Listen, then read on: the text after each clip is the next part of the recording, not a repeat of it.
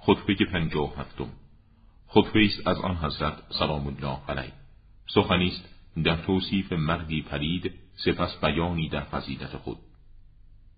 پس از حمد و سپاس خداوندی در میان شما پس از من مردی گلو گشاد و شکم برآمده قد علم خواهد کرد که هرچه پیدا کند خواهد خورد و هرچه پیدا نکند جستجو خواهد نمود. او را بکشید و هرگز او را نخواهید کشت. او شما را به دشنام دادن به من و بیزاری از من دستور خواهد داد. در صورت اجبان به من دشنام بدهید. زیرا دشنام به من مرا پاک می کند و برای شما موجب رهایی است.